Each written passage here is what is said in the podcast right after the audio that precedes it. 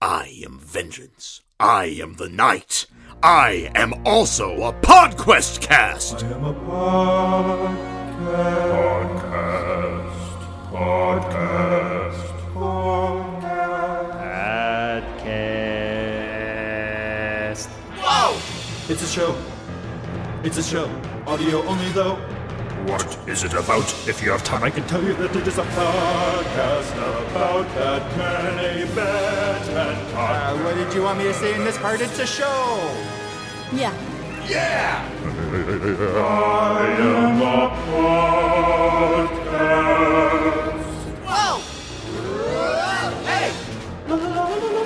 Interviews with fans and people, people who worked on the show. Podcast, podcast, podcast. Hey guys, welcome to Batman the Animated Podcast. I'm Justin Michael, and you are listening to an audio variety show for your ears about the legendary 1990s cartoon Batman the Animated Series. Today's sponsor, Mary Dahl's Adult Dollpers. Just because you didn't mean to doesn't mean you didn't make a mess. Guys, today's episode is huge. We have one of the best Batman writers of all time, Paul Dini, talking about Baby Doll, one of the most obscure and wonderful and weird Batman episodes. I'm sure some of you are like, why aren't you talking about The Laughing Fish or Heart of Ice or Harley Quinn, who he created? If you don't know all of those things and you're still listening to this podcast, I don't know how you made it here, but I'm glad you joined us. The reason being, you can listen to those on other podcasts. They're great. Uh, I wanted to talk about something new, but today we're talking Baby Doll, and he's going to say stuff like this. it wasn't like I, I differentiated that much between superheroes and funny books. I could read a Batman or Superman or Spider Man, you know, put it down, then pick up hot stuff or Josie and the Pussycats or Uncle Scrooge or something like that. It was all comics and it was all good. So I think that sort of filtered in to my thought process. I I liked good stories, and if the character was a bit extreme or exaggerated or unbelievable, so much the better. But first, I'm going to talk about Baby Doll with one of my good buddies. He's a UCB guy. He is a writer for The Onion. He's a hilarious human being. His name is Mark Rennie, and he's going to say stuff like this. Yeah, people in Gotham say, How do I want to escape? Let's go see Death of a Salesman. So, with all that out of the way, let's get into Baby Doll. Okay, that's enough. Will you please stop shouting directly into my face? You know, you'd think I'd be used to this by now, but I'm not. Who's talking, and how did you get into my closet? Look straight ahead, you loud yob. Hey, I don't see anybody. Oh, you don't see anybody? What? Am I invisible? It's me, your brassy, magical talking microphone. Yeah, I definitely don't have a magical talking microphone. Uh, you definitely do because uh, I'm Justin Michael and I'm arguing with a microphone right now. Okay, that's that's enough. Uh, look, you made your point, magical talking microphone. The name's Microfina, and I don't like the cut of your wiener. What the hell's that supposed to mean? What is that, a British idiom? A Britium? British? No, it's microphone for you're acting like a big fat dick. Hey, it's not my fault you have a British accent. Whoa, buddy! I'm not British, you idiot. This is how all microphones have talked for thousands of years. Thousands of years? Why didn't you start talking until now? Well, I don't know. Us microphones are a quiet people. We usually let other people do the talking unless it's really, really important. Okay, well, what's so important, Microfina? Oh, yippee! You finally asked about me. Listen, Justin, I am in dire need of your help, and it will require you to woman up and embark on a. PodQuest cast! Mm, yeah, I don't think I have time for this. Ah, come on! Didn't you hear the booming narrator voice? Uh, yeah, I heard him. Nobody wants to hear this. They want to get to Paul Dini. oh, you're a real wanker, you know that? Oh, and is that uh, microphone for something else? It means you're a fing wanker who's got his big fat stupid head right up his hole so he can sniff his own box and turn around and right off into his own mouth and then you know what somebody should take your head off and shit down your neck justin michael because you my friend are a pig and you stink of shit and I hate you with all my heart. And us microphones are gonna band together, and you'll never get another voiceover job in this town again. Great, now my microphone thinks somebody should take my head off and shit down my neck. You know what? On that note, let's move on to. Today's episode Baby Doll.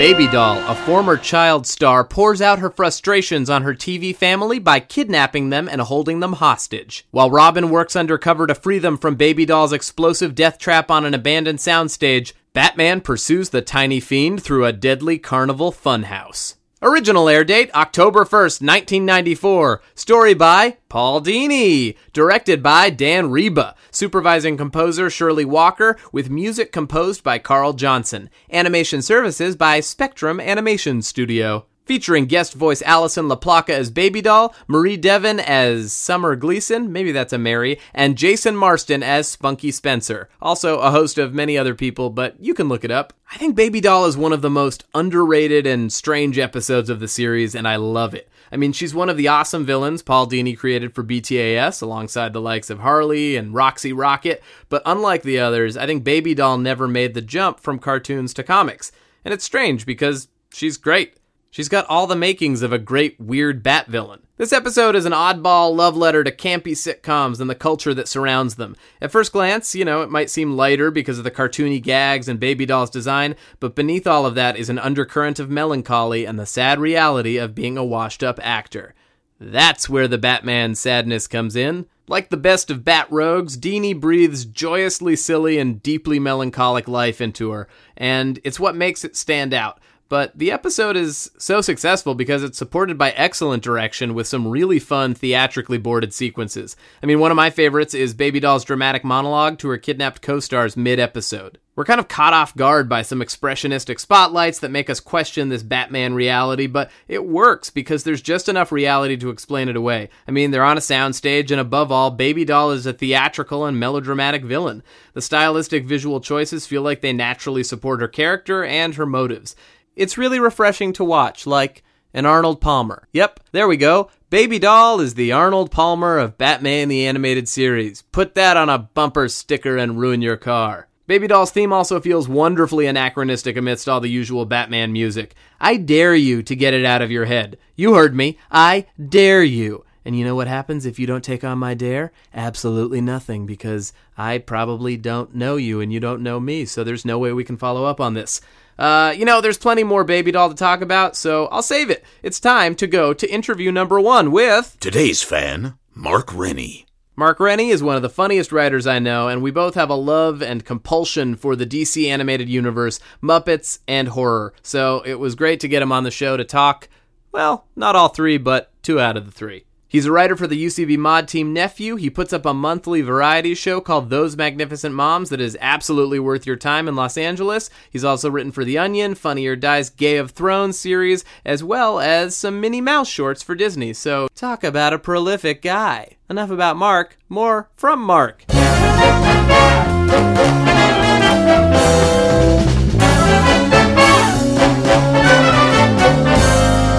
Okay, well, let's do it. Great. Now the microphone is on and we're talking. That makes it. That helps. Yeah, I'm sitting with Mark Rennie. How are you? I'm good. Thanks for having me. Yeah, you're welcome for having you. uh, we're here to talk about Baby Doll. So, you chose this episode. Yes. Uh, actually, a lot of people after you sent it in were like wanting to talk about Baby Doll. And I was like, sorry, it's already taken. It's so- a good one. Yeah, what do you love about Baby Doll? I love. Well, I love the tragic ending. It's the only villain that Bat- Batman can't defeat her. The only thing that defeats her is her self-identity crisis. Yeah. And then when else is like Batman like comforted the villain in the very end?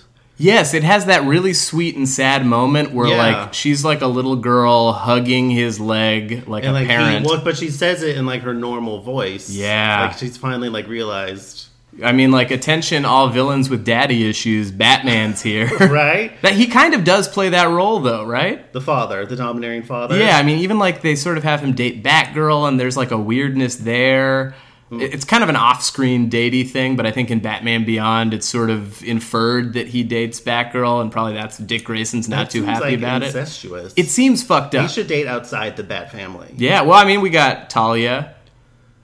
Talia al Ghul. Talia al Ghul. Not Talia Johnson in accounting. Uh, no, Talia Johnson Okay. in accounting. He had a brief stint with uh, Wayne fine. Accounting. That's fine. Yeah, that's fine. Um, but yeah, I like this. This one just feels like so. It's like gothic and like it feels like whatever happened to Baby Jane, and it just feels like it's just like the psychology of it is so sad to me. I think that's what like good Paul Dini episodes, all of the Paul Dini episodes, I guess good episodes have like an intense psychology to the characters. Yeah, and just like her like final moment of like seeing the reflection of herself of like who how she feels inside, but she can't accept the shell she's trapped in. Ooh. And that's also her power, like in a way, like she, that's her skill is like being the baby, presenting herself as a child, is how she deceives people and traps them. Yeah. But then that is also her curse. Well, and it's like It's a great Batman villain. And like such a tragic Hollywood story. Yeah, I thought about Gary Coleman a lot. Yeah, I think that was sort of what it was based on, like Gary Coleman and what Webster, Emmanuel, Mm-hmm. Emmanuel Lewis. Lewis. Yeah, all these tragic because you start like that's what makes you cool as a kid and popular, but then it becomes uh, traps you. Well, why and don't she we? can't accept that. no, not at all. I was about to interrupt you for no good reason. There's never a good reason to interrupt me. You're right. uh, well, I actually we dove so quickly into Baby Doll, and I forgot to just ask you, yes. why do you love Batman the animated series? Oh boy. Um, I remember when it first came on. I think it was after Batman Returns. So I was like in high school at that point. I'm very old. Mm-hmm. Yeah, yeah, yeah. You're 108. I'm 108, so I remember. Oh, these are cartoons on TV now. That's I don't have to go to the nickel theater. It was amazing.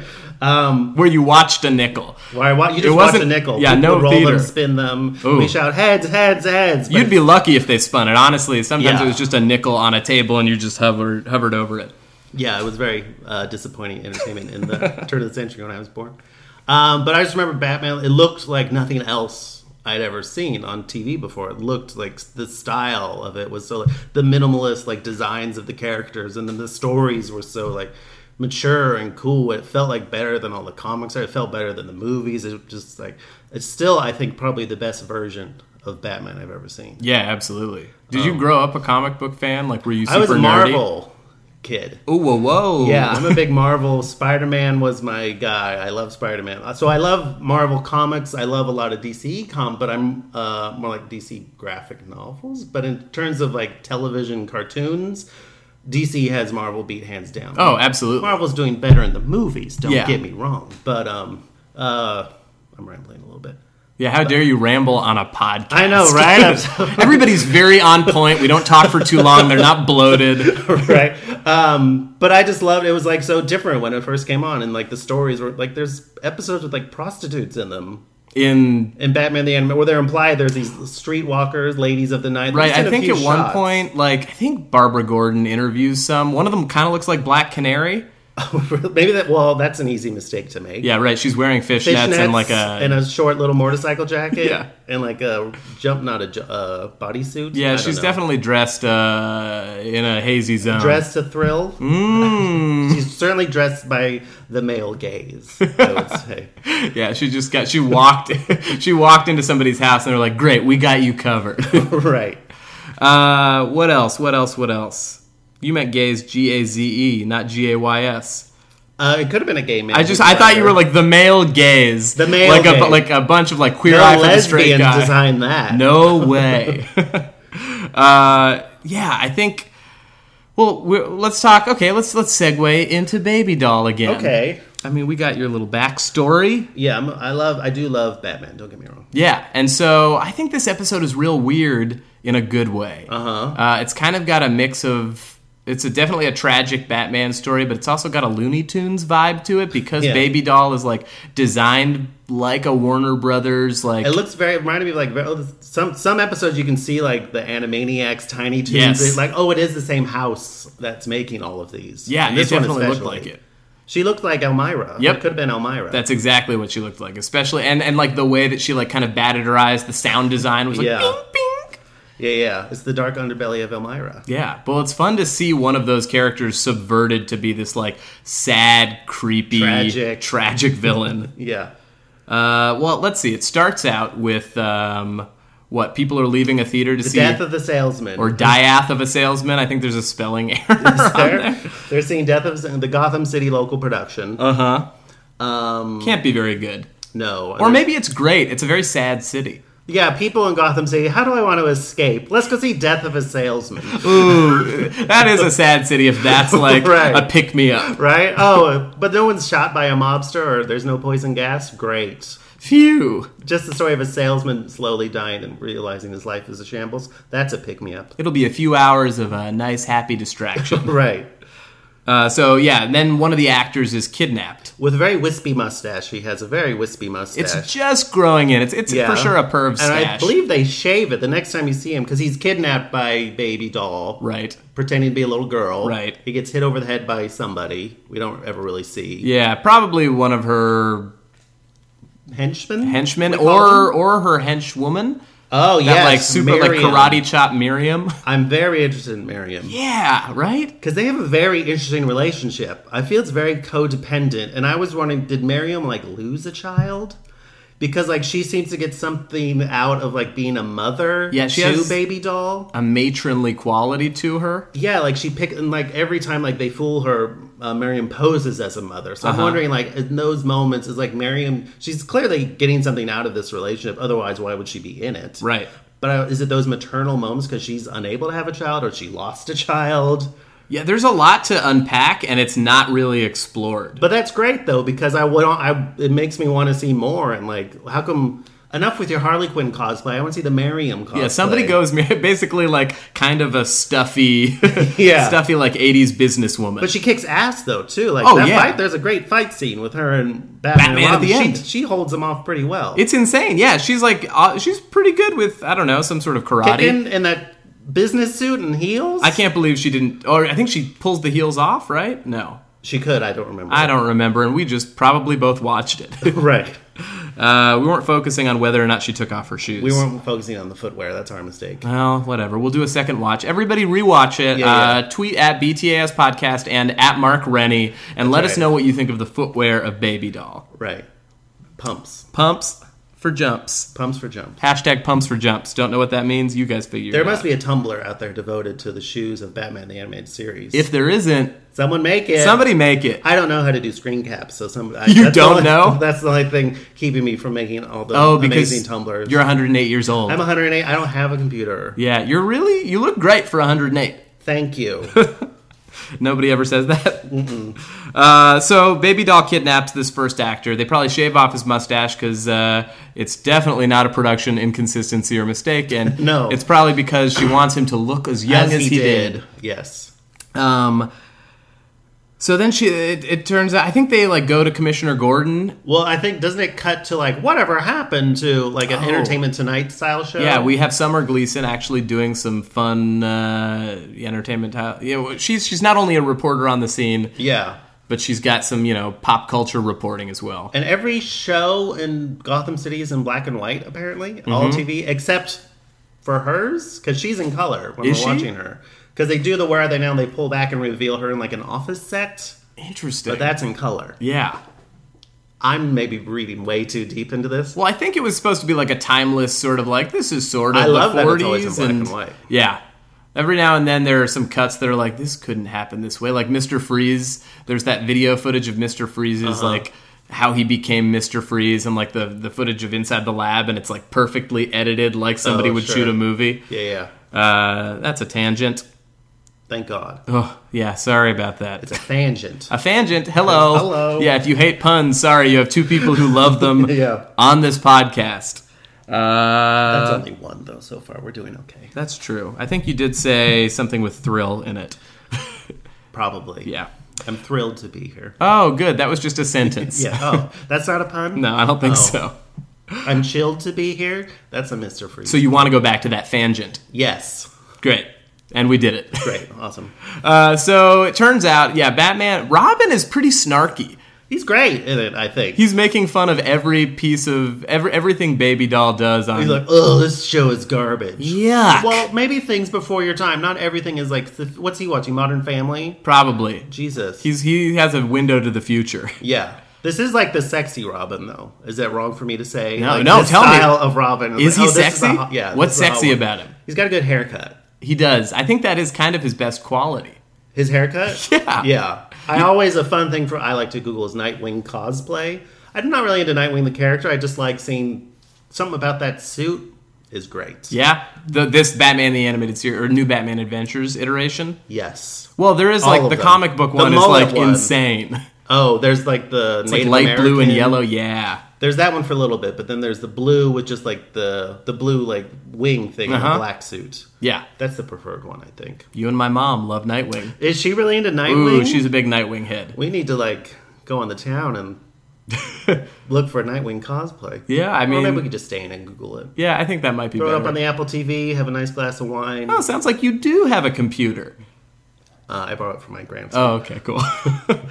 uh, so, oh yeah, I think it's like it's like Baby Doll is doing Hamlet or something like that. She's doing Shakespeare. Oh, Macbeth. And also, I would people say that's a flop. I would love to see this woman, what thirty year old woman who looks like a child playing Lady Macbeth. And I think her performance in that VHS is not bad. It's great. Maybe- I would go so far as say it's great. yeah, and Night or Robin's just like P U. right. Like he's some drunk. You're an acrobat. What do you fucking know about performance? Well, she's not moving around enough on a trapeze. Right. I'll tell you that much. There's no one falling onto a net. uh, I think it's, I want to see her do more Shakespeare. I want to see her play Medea, not Tyler Perry's, but maybe I would like to see both versions, if I'm being honest. because I thought that is like so interesting. Because like it also reminded me of like uh, Peter Dinklage. Mm-hmm. The same problems, maybe. Is that terrible to say? Well, except that he's gotten more of a career beyond just a gimmick. that's true. But she tried to move beyond her gimmick. She tried to play an adult role, but And that's what's tragic about rejected her. her. Well, and that's kind of like that's the movie biz for you, uh, or is like that's kind of the lesson. Like, did Gary Coleman ever try to do a serious role? I think he had a pretty tragic kind of spiral. Well, his parents um, took total advantage of him, and like, Yeah. and like once you like have that taken away, stability of like as a child, there's no one you can trust. You don't trust anybody. You're not going to trust anyone. Everyone's there out to get you. You're going to be very bitter. You, need a Miriam, You need a Miriam, right? someone Who's probably comfort you. emotionally stunted in her own way, but they both Yes. like found the right weirdo to fill the Right. other's void. Exactly. Uh, and so she's kidnapping all these people because she wants to recreate the happiest time in her life. Some sort of abandoned Soundstage. soundstage. With How long do you think it took them to build that? Because they like It's they- just the kitchen. right, but that's still like she had to hire some set designers. Well, do the henchmen double as like? Are they union Yeah, teamsters? I Is think they're teamsters for sure. She Dressed called- like Gilligan's Island's character. So those henchmen are like members of IATSE. what is then- Yahtzee? The IATSE, E, it's like the International Artists and Techno Stage something. So not Yahtzee the the game. They maybe also play Yahtzee. I'm not going to put the, say they don't. yeah, I don't want to judge. No prejudge here. No. Why would you judge someone for playing Yahtzee? Well, I don't know. It seems kind of like a boring way to spend your Um, time. I love to play it at the senior center. Ooh, and he's done taking a sip of water. My mouth's very dry. I'm made of bone dust. That's all. Uh, so she's kidnapping people there. So she wants to like ostensibly just live in the past. Yeah, and and to me, something that I didn't realize uh, until I rewatched this, and I feel like I've seen this one more than others. It's one of my favorite kind of offshoot episodes. Yeah. Is when she, you know, she she prepares that like birthday cake, Yeah. and she's lighting a stick of dynamite, which is like just the right level of cartoony. Uh, she's standing there. She wants to die with all of them. It's gonna blow up in her face if, if Batman didn't throw it like out of there. Was that the end game? She wants to die. She's I can't die imagine. together, right? Well, she never says it, but what's going to happen if Batman didn't take it away? They'd all die. Yeah, which is pretty fucking dark. Uh, yes, I would say so. Well, I, I, you know, I always thought about like the kidnapping was kind of like a weird. It's definitely dark, but I was like, she wants to commit suicide and die and go down with the rest of her TV family. Right. Oblivion. She wants because she wants to exist in perpetuity at the time she was happiest. Yeah, Which is oof. you gotta. She she peaked early. yeah, that's the problem. She absolutely did. that's why you don't want to peak in high school. It's the same thing. if you're listening and you're in high school, don't peak early. yeah, just play as long con. It's Yeah. a it's a marathon, not a sprint. Be uncool as possible. Exactly. The cool people peak early. Yeah, uh, they stink. and also, she can replace everybody but the. Well, obviously, the dog was. That's not a stuffed real dog she has, right? No, it's but- like a fake dog. It's a fake dog, a but toy dog. It kind of looked like it could. I ho- I was hoping it was like, Like a taxidermized taxidermied? dog. Yes, And since it's a cartoon, it works both ways. It You worked I mean? great. They get away with both. and that she kind of like yanked it around pretty yeah, violently. to- I'm like, was she mean to the dog? And probably she probably kicked it, right? yeah, I mean the dog's gonna get more awes than Right. her. She can't compete with that dog. No, It's absolutely gotta go. not. Well, I guess then there was like, was it cousin? Who was the cousin that The cousin Oliver role, cousin Oliver role? So like there is like it was kind of mirroring a real life like Brady Bunch. or thing. like the Cosbys when they brought on Raven-Symoné. yes. when Rudy wasn't cute anymore. So Robbie Rist plays the guy who played Oh, that's the kidnap actor was cousin Oliver on the Brady Bunch. That's great. And Cousin Oliver syndrome, I guess, is a term taken from Oliver Tyler, a new character introduced in a later season of the Brady Bunch after the original children had The all reached season. teenage. Yeah, So, but and it was Cousin Spunky in this version. gross. Uh, but he didn't play Spunky.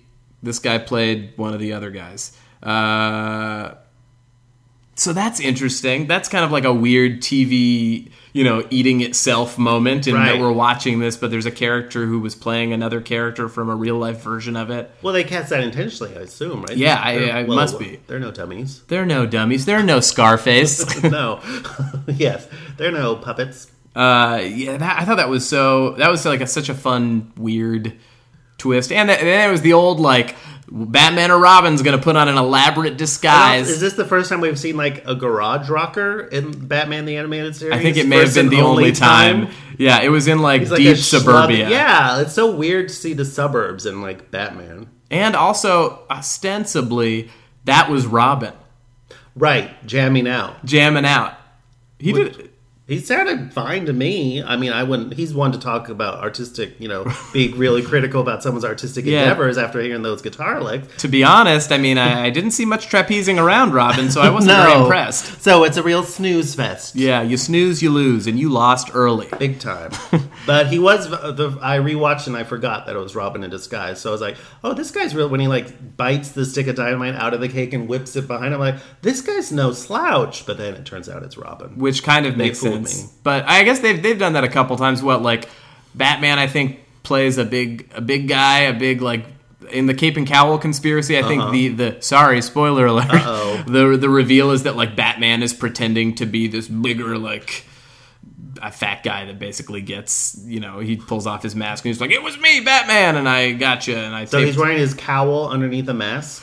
I forget what it. I just remember that he impersonated a guy perfectly and just pulls off a rubber mask. like uh, Mission Impossible style, it is very Mission Impossibly. Uh, or it's just a perfect mask. Oh yeah, which is great because it's fun to see Batman do that kind of detective work, even if it's crazy. Get him out of his comfort zone. Yeah, Put those improv classes to use. yeah. I would love to see Bruce Wayne in an improv class. Yes, and All right, uh, you keep making everything has to do about the death of your parents. yes. One of my favorite. This is a tangent. Sorry, it's not even a fangent. No. But uh, the Del Close Marathon, the UCB uh, improv marathon in New York that happens every year. Uh-huh. It's like a festival. Uh, we did a Batman prov show a couple years ago, Oh, and uh, it was like myself, Alex Fernie, Dan Lippert, and Joe Wengert, and we kind of played a trick on Joe. We said we were all going to get costumes, and none of us did. So he was the only one that got like a full Batman costume, and the rest of us put on like paper plates and then like pulled them off. Uh, so he was the only one dressed as Batman. So we did an improv set. It was like one of my favorite improv sets where everybody we all played people in a like a 201 improv class with the real Batman Oh, and amazing. Wengert just committed to being Batman so like it was like a weird meta set but all of his scenes had to do with like the death of his parents Sure. and like you know it was he was like just kept going to the same sort of things we had to have like a team You huddle pull from what you know. he did such a good job especially not realizing that everybody was going to trick him into being the only one dressed as Batman That's incredible. Uh, so check it out. I think there's like a 30 second video somewhere on Tumblr from two years Oh, ago. How fulfilling that will be. Yes. Research it for hours so you can be mildly 30 thrilled at a live show that you weren't at. Nothing translates better than videotaped improv. yeah, absolutely. Uh, that's why it's so successful on television. Yes, people love And it. uh, anyway, Fangent over.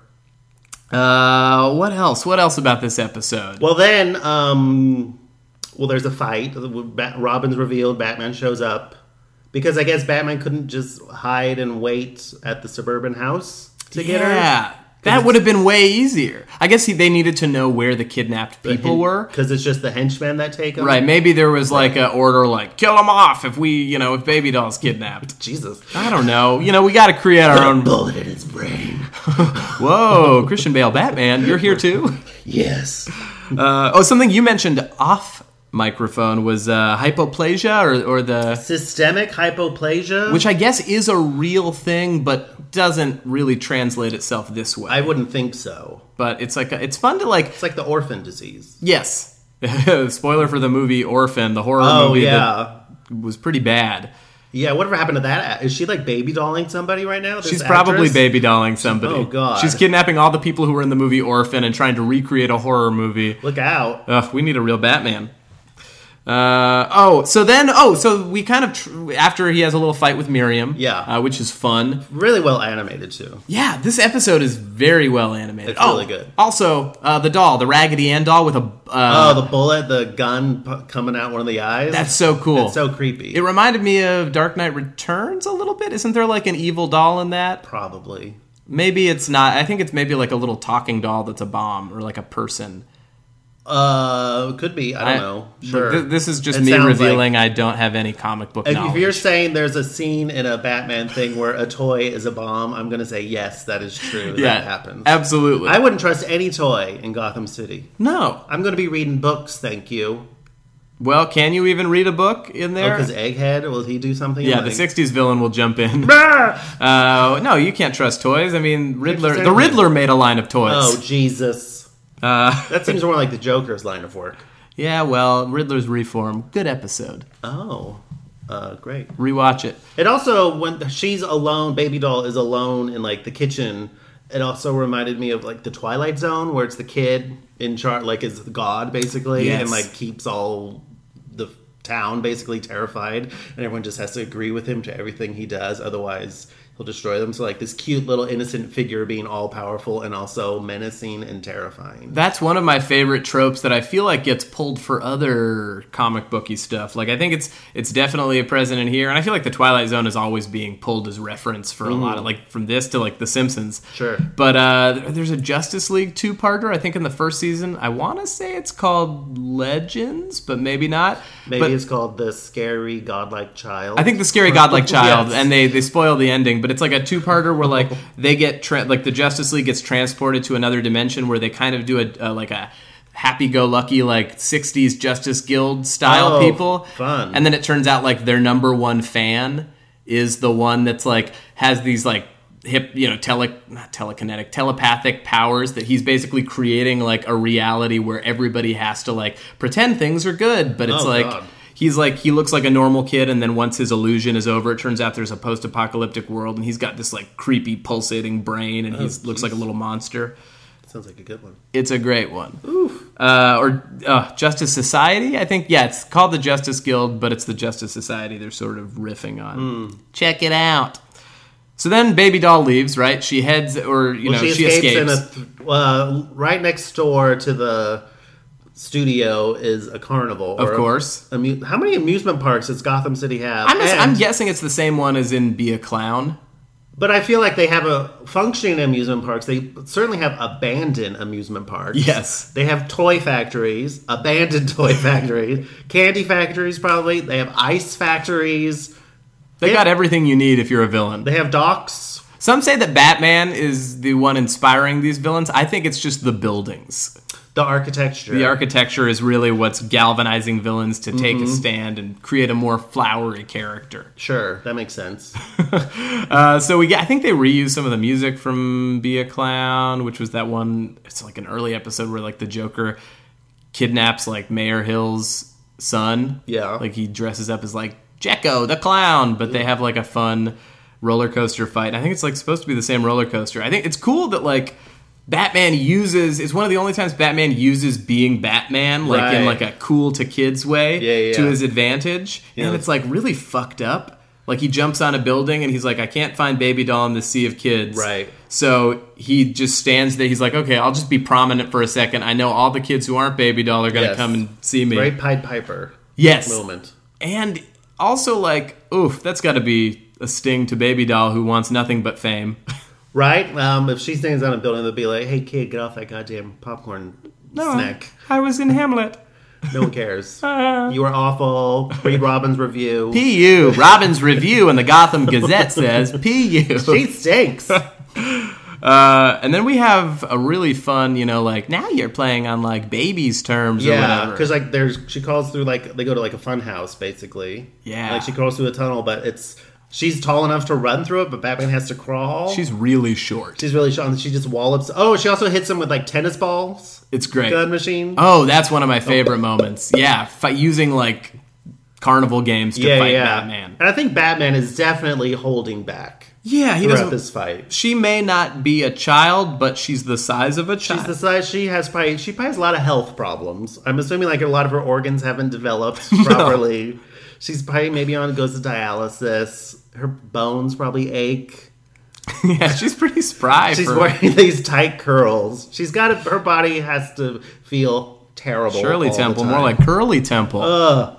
Pun number four, seven, eight, nine. log it. Okay. Um. So, but then he finally is like has enough, and he like throws a stuffed animal at her yeah, yeah. He's like, all right, I'm gonna unleash. I'm gonna throw a stuffed animal. because you couldn't see. We don't want to see Batman just punch her. No, no, I don't think anybody wants to see that. And if you do, what is wrong with you? Right. But I would get it if someone did punch her because she's menacing people. I think the only people She's who are able to validly punch her should be like the family and friends of the people she kidnapped. What about other kids? Other kids, sure. I'd love to see a bunch of kids beat up on Baby Doll. Oh, like she goes like Village of the Damned. Yes. Oh my god. they just swarm her. Tear her apart from limb from limb. Uh, I thought you said tell her of art. and I was like, Tell her of art because that Macbeth stunk. you. Uh, But then she runs into the funhouse. right. It's and then- away. Then it's the Hall of Mirrors. The Hall of Mirrors, which is one of the best. I, I even when It's she's amazing. they pulled that old trick of like you don't know which one is the real Batman, and and Right. It's it's also like a classic Batman moment where like he gets the upper hand, Mm-hmm. and so it's almost like whenever that happens, whenever it, it happens in Batman Begins too, like that. Where are you? Oh, yeah. here. Kind of thing. here. Yeah, it's it's always so cool because he becomes the monster stalking Yes. The villain. It be, you kind of sympathize with the villain because you're kind of like put in this horror movie Well, scenario. that's like goes back to like the first issue. Like I'm going to become a symbol of something they fear. Yeah. and like I feel like a lot of that is lost in like Batman. Yeah. like, he is meant to be like he's the thing that's supposed to scare villains. Because you look at him just on paper, like oh he doesn't. He's wearing the silly pointy hat and he's got like a a symbol on his chest. He's like into graphic design and a kicky belt. yeah, it's a cool belt. It's a cool belt, but it's not exactly terrible. Blue, yellow, and gray aren't exactly colors that instill fear in me. No, I think the yellow's a bit much. Yellow's a bit over the top. Takes it into a little like child's bedroom. You know what? Maybe we expand this Tumblr about the fashion of Gotham and Batman the animated series to include Yeah. things other than shoes. Thank you. Em- I love the chest emblems. Yeah. I love when it changes to just the black. Yeah, so you like the new Batman Adventures design a little more? Uh, I do. I don't love the oval yellow. Yeah, interesting. I like I like it in the '60s one. It took me a little while to get used to in New Batman Adventures, but I ended up liking it. I I don't like, the both. Catwoman though. Oh, she the- looks like a little anime character. She is a little like Batman Returnsy in design, Yeah, but like It didn't work for me. I love it in the original when she's more like a cat suit. I do prefer that looks like a version woman. of Catwoman. Um, although I love, uh, I like Poison Ivy in the new Batman Mm. Adventures, and I really love the Scarecrow. His design is great. He's always pretty good. He's got like the the Batman the animated series have a couple, and he's more of like the wiry comic Scarecrow. Uh, but like that Jeffrey Combs Scarecrow with like the noose on his neck, Scarecrow is terrifying. he's great. He's a terrifying character. Yeah, even if he's like even the over the top kind of theatrical version of him from this season, Yeah. is still creepy because he's a he's going out of his way. He was a psychiatrist that's like experimenting Yeah. on people. I even thought the Batman Begins one was scary. oh, I loved the Batman Begins one. I just wanted more of him. Right, because just seeing him as a regular guy, and even there's scenes where he just like puts the mask on, like that's terrifying. For some reason, that they made that scary. Usually, it's like someone just appears in the creepy mask, Yeah. but it's rare to see someone put on a mask and still be scary. I wanted more of him in Batman Begins. Yes. and I think was it the Dark Knight. He's in Dark Knight Rises? Rises. He's got a fun scene. Yeah, more of that, less of Bane. Their Bane, he was fine. I, you know, I really like the Nolan. Tr- I look at them as those three movies as one complete Batman story, and I like the Batman story they told. I don't like, Like- the third one. I, I think it wraps up everything. This is how Batman could end.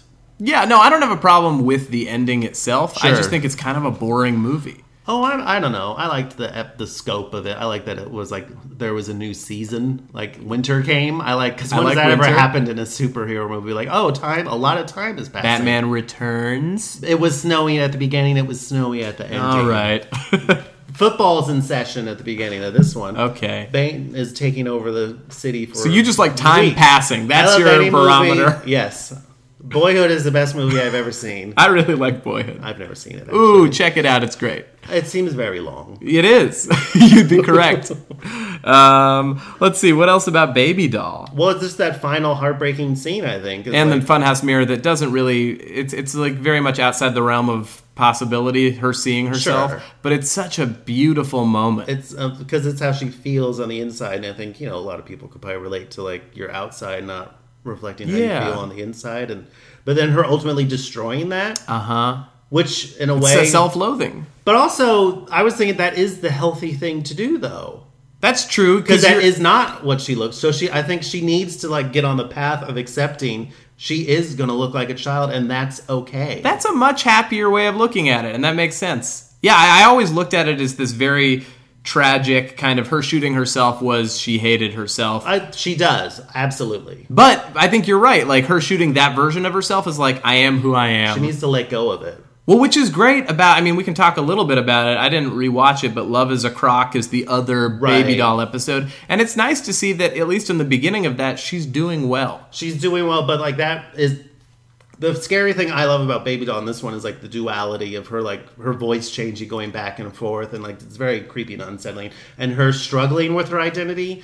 And in Love is a Croc, it's more just she's a crazy like she's a crazy baby themed bat, you know, Right. child themed criminal. It's a cool less story, but it's not. Uh, yeah, Baby Doll is. I, I love her much more in Yeah. this episode. because she just sees Croc and like we're both freaks. Like, Yeah. well, that's not a healthy. you know, just because you both have like biological issues with yourself doesn't mean you should necessarily date them. It works on, you know, like it works on like a story level, but it Yes. doesn't. It doesn't play out as well to me. it's less dimensional. I think I don't. I think it's also like those versions of Baby Doll and Killer Croc. I don't like as much design wise either. Yeah, she or has these weird bangs. It's like a helmet. Yeah. hair, and she doesn't look.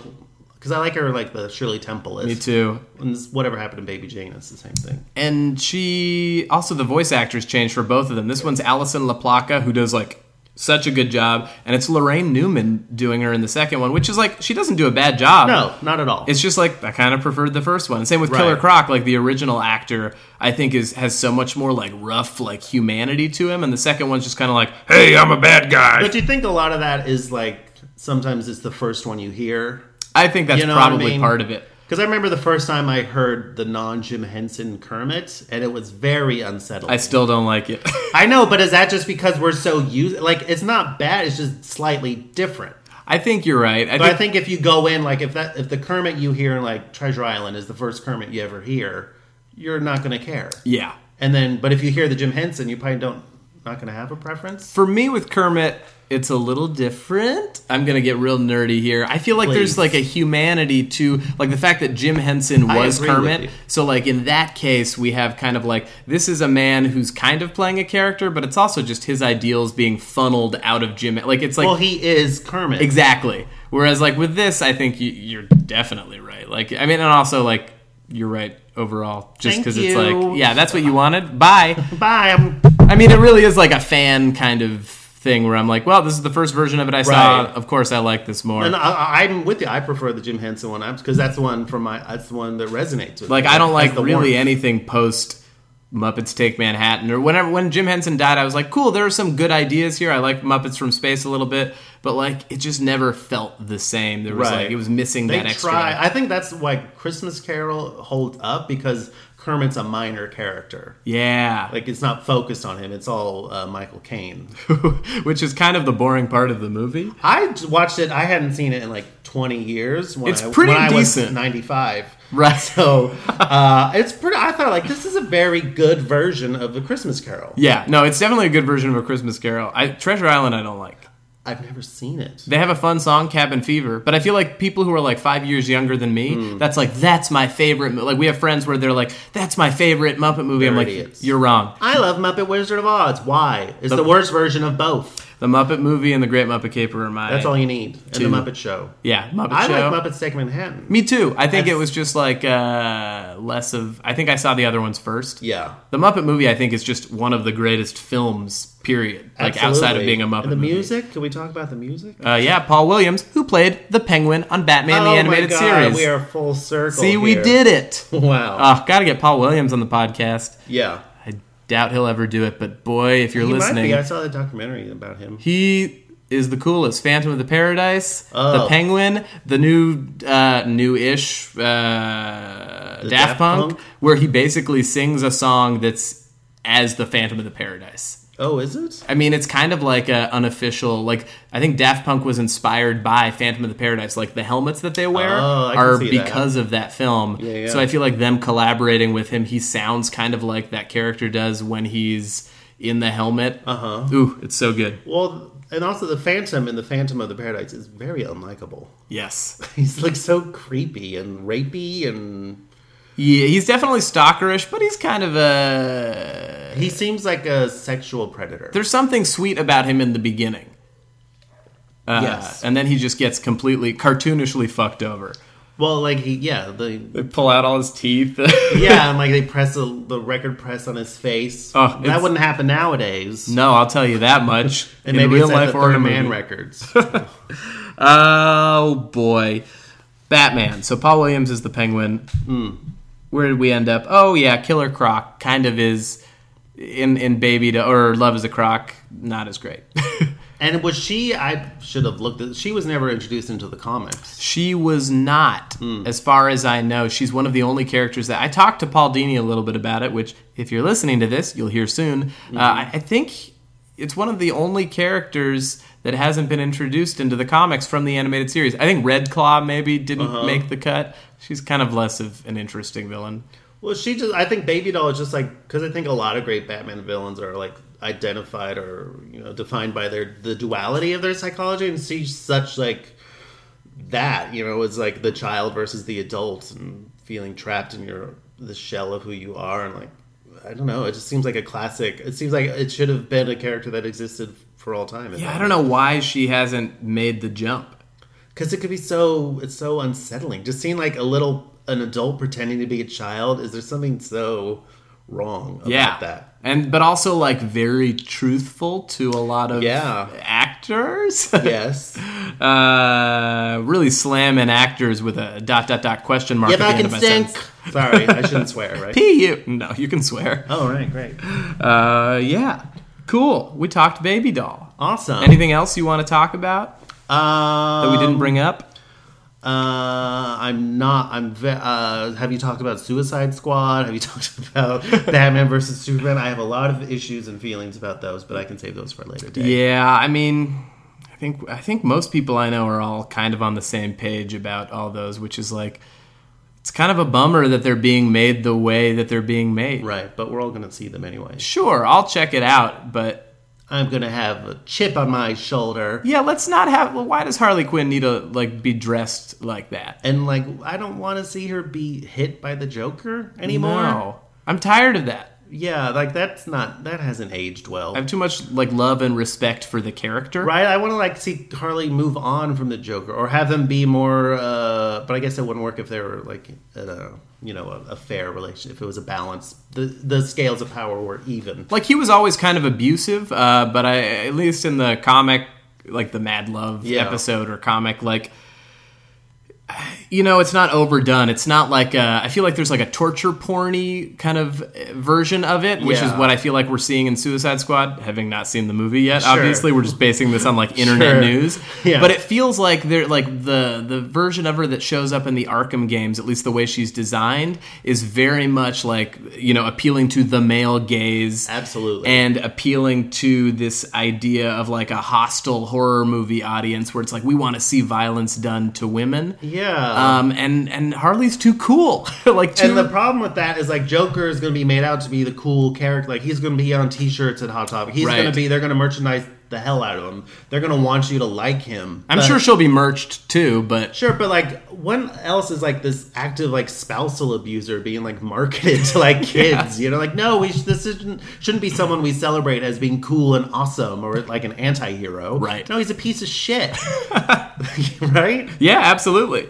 I mean, he's always been Fuck a him. piece of shit. He was a sociopath that kills people too. But like now he's like hitting women all the time. Like Batman, you could break your rule. Just put a bullet in his brain. just do it. He's worthless. And that his tattoos are terrible. yeah, P U. Speaking of things, Robin's Robin, Gotham Gazette tattoo review. Your ink stinks. Ooh, I don't know. I think we got to end on that. All right. Your ink stinks. Thank you. Thank you, Mark. Thanks for having me. Oh man, Mark Rennie is a hero amongst men. Am I right, guys? If you want more of the Ren Man, as he doesn't like to be called, follow him at Mark Rennie, the way it sounds. Yeah, yeah, yeah, yeah, yeah. Good, good, good, good, good. He likes puns. Great. Good, good for you. Now can we get on to the. Podquest Cast. No, I don't think so. I think it's time for a commercial break. I'm starting to legitimately hate you. If you need me, I'll be vigorously glaring at you, even though I don't have eyes, for the next 45 minutes. That's me glaring at you. I don't know. It sounds like you're pooping. Are you sure you're not pooping? You know I'm not pooping. I'm a microphone. I'm glaring like microphones do. Oh, wait. No, yeah, I pooped. Okay, well, while I figure out how to clean up a microphone poop, commercial time. And now a word from our sponsor. Have you ever found yourself saying this? Oh, drat! I just shit my pants again! Would you like an adult diaper for future use? Adult diapers? Aren't those things just for babies and seniors? Not anymore, you worrywart. Introducing Mary Dahl's Adult Diapers, the only adult diaper suited for 18 to 65 year olds. Gee, I couldn't help overhearing you two talk about diapers specifically made for 18 to 65 year olds. Mind if I join in? Sure thing, friend. These diapers are for men and women. Both genders? You don't say! Oh, yes, we do say. Every Mary Dahl adult diaper is fitted to be a comfortably snug one size fits all and is lined with special padding to absorb whatever your 18 to 65 year old body throws at it. Well, that's all peaches and gravy, but a mighty good product like that must cost a million bucks. That's right, each box costs $1 million. Sorry, buddy, but these aren't your grandma's diapers. These are diapers. What makes them so different to justify such an insanely steep cost? That's confidential, but you can rest assured that it's a very expensive process. So, who wants to wear a Mary Dahl adult diaper? Me! Calm down, you two. Everybody can wear one, provided you're 18 to 65, that is. Mary Dahl's signature adult diapers. It only costs $1 million and it's totally worth it. We now return your ears to our regularly scheduled podcast. All right, looks like Microfina is still glaring at me silently, which is great because it's finally time to talk about. Today's guest, Paul Dini. Okay, do I really need to do an intro for Paul Dini? I mean, he's one of the best Batman writers on the planet. He created Harley Quinn. He wrote what are arguably the series' very best episodes, like Heart of Ice and Over the Edge and Mad Love, and so many more. Uh, in addition to superhero cartoons and comics and the Arkham Asylum games, Paul also created the show Tower Prep. He wrote for Lost. He's one of the nicest and most humble guys I've met, and it was absolutely surreal to chat with him about the show. Uh, you can probably tell, but I turned pretty fanboyish pretty fast. Hopefully, that didn't scare him off because I have so many more questions for future episodes. I really would love to bring him back. Uh, if you haven't listened to his episodes on Kevin Smith's podcast, Fat Man on Batman, I also highly recommend that. Paul has talked so extensively about his background and the more shiny fan favorite episodes elsewhere, so it only seemed natural to talk about an episode that often gets overlooked. Okay, let's do this. It's Dini time.